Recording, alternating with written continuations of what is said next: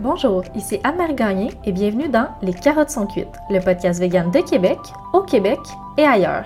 Les carottes sont cuites, ce sont des entrevues, des capsules questions-réponses, des billets d'humeur et des débats, tout ça dans un esprit bienveillant. Et aujourd'hui, la seule chose qu'on va abattre, ce sont les mythes qui entourent le véganisme. Le mythe que nous allons démystifier aujourd'hui est celui qui dit que être végane, ça coûte cher. On entend souvent cette phrase lorsqu'on est végane, mais est-ce vrai? La vraie réponse à cette question est oui et non.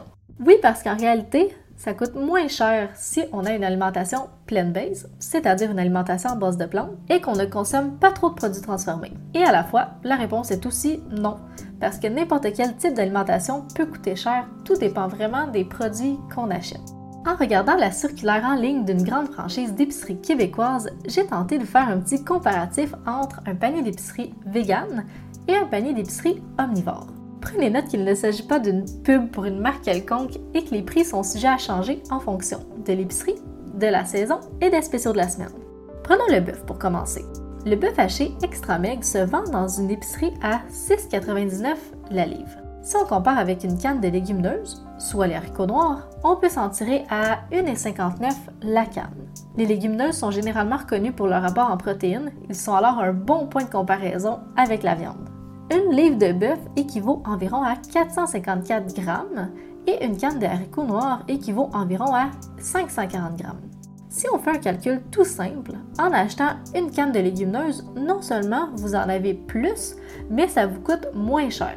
cinq dollars et quarante cents moins cher pour être plus précis.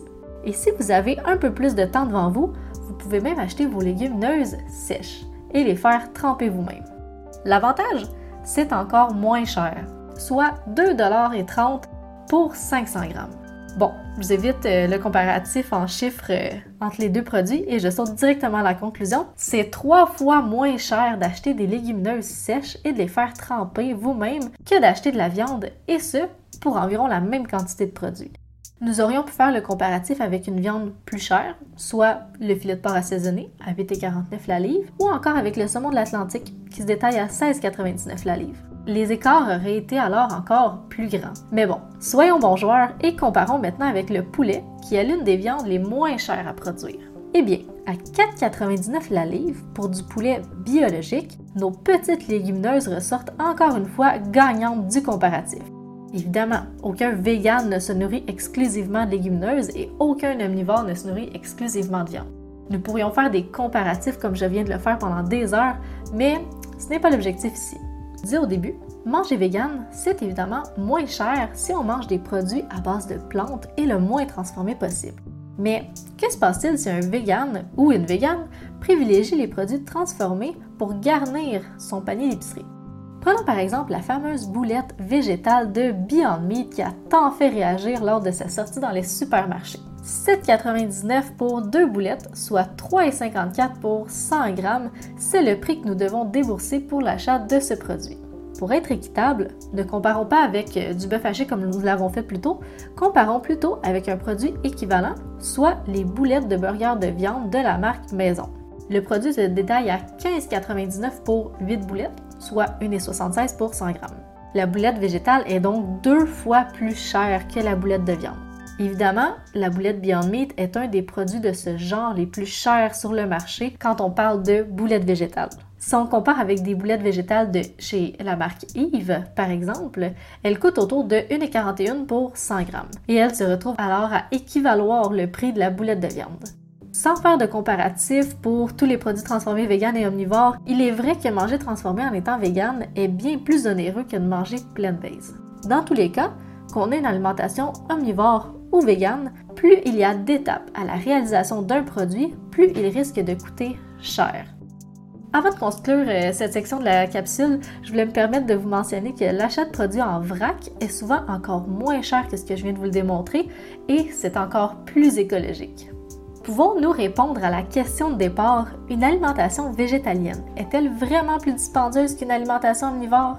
Même si la démonstration que je viens de vous faire aurait pu durer des heures, un petit comparatif, pas nécessairement exhaustif, mais tout de même honnête, nous permet de voir qu'il est possible de manger vegan à petit prix tout comme il est possible que la facture puisse être assez salée si on se tourne vers certains types d'aliments. La rapidité et la facilité à un prix monétaire et souvent aussi un prix pour la santé.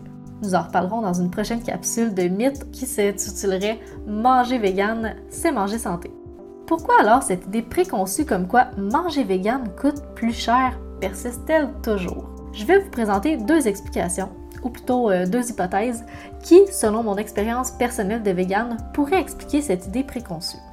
Premièrement, depuis quelques années, nous avons vécu une arrivée massive en épicerie de ces produits véganes ultra transformés. Ils sont colorés, ils sont voyants, ils sont près de l'entrée des épiceries, bref, ils sont beaucoup plus visibles pour monsieur et madame tout le monde. Et comme ce sont des produits plus dispendieux, beaucoup de gens croient, à tort ou à raison, que ce sont les seuls produits consommés par les véganes. C'est certainement le cas pour certains, mais il est tout à fait possible d'être végane sans consommer ce type de produits. Deuxièmement, le mouvement vegan est souvent confondu avec d'autres mouvements à saveur écologique, tels que l'achat de produits biologiques ou locaux par exemple. Or, même si les véganes sont souvent plus sensibles aux causes environnementales et qu'ils consomment souvent ce type de produits, en plus d'être véganes, il ne s'agit pourtant pas pour autant de synonymes. Végan, biologique, local, sans gluten, ce sont tous des catégories bien à part et qui ne sont pas pour autant liées.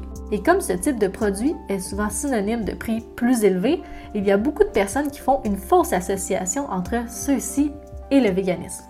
Merci pour votre écoute et je vous invite à aller écouter notre prochain épisode qui sera une discussion entre Pierre, Marianne et moi-même autour d'un sujet très intéressant entourant le véganisme. N'hésitez pas à partager le podcast si vous l'avez apprécié, à laisser un like et un commentaire pour poursuivre cette palpitante discussion.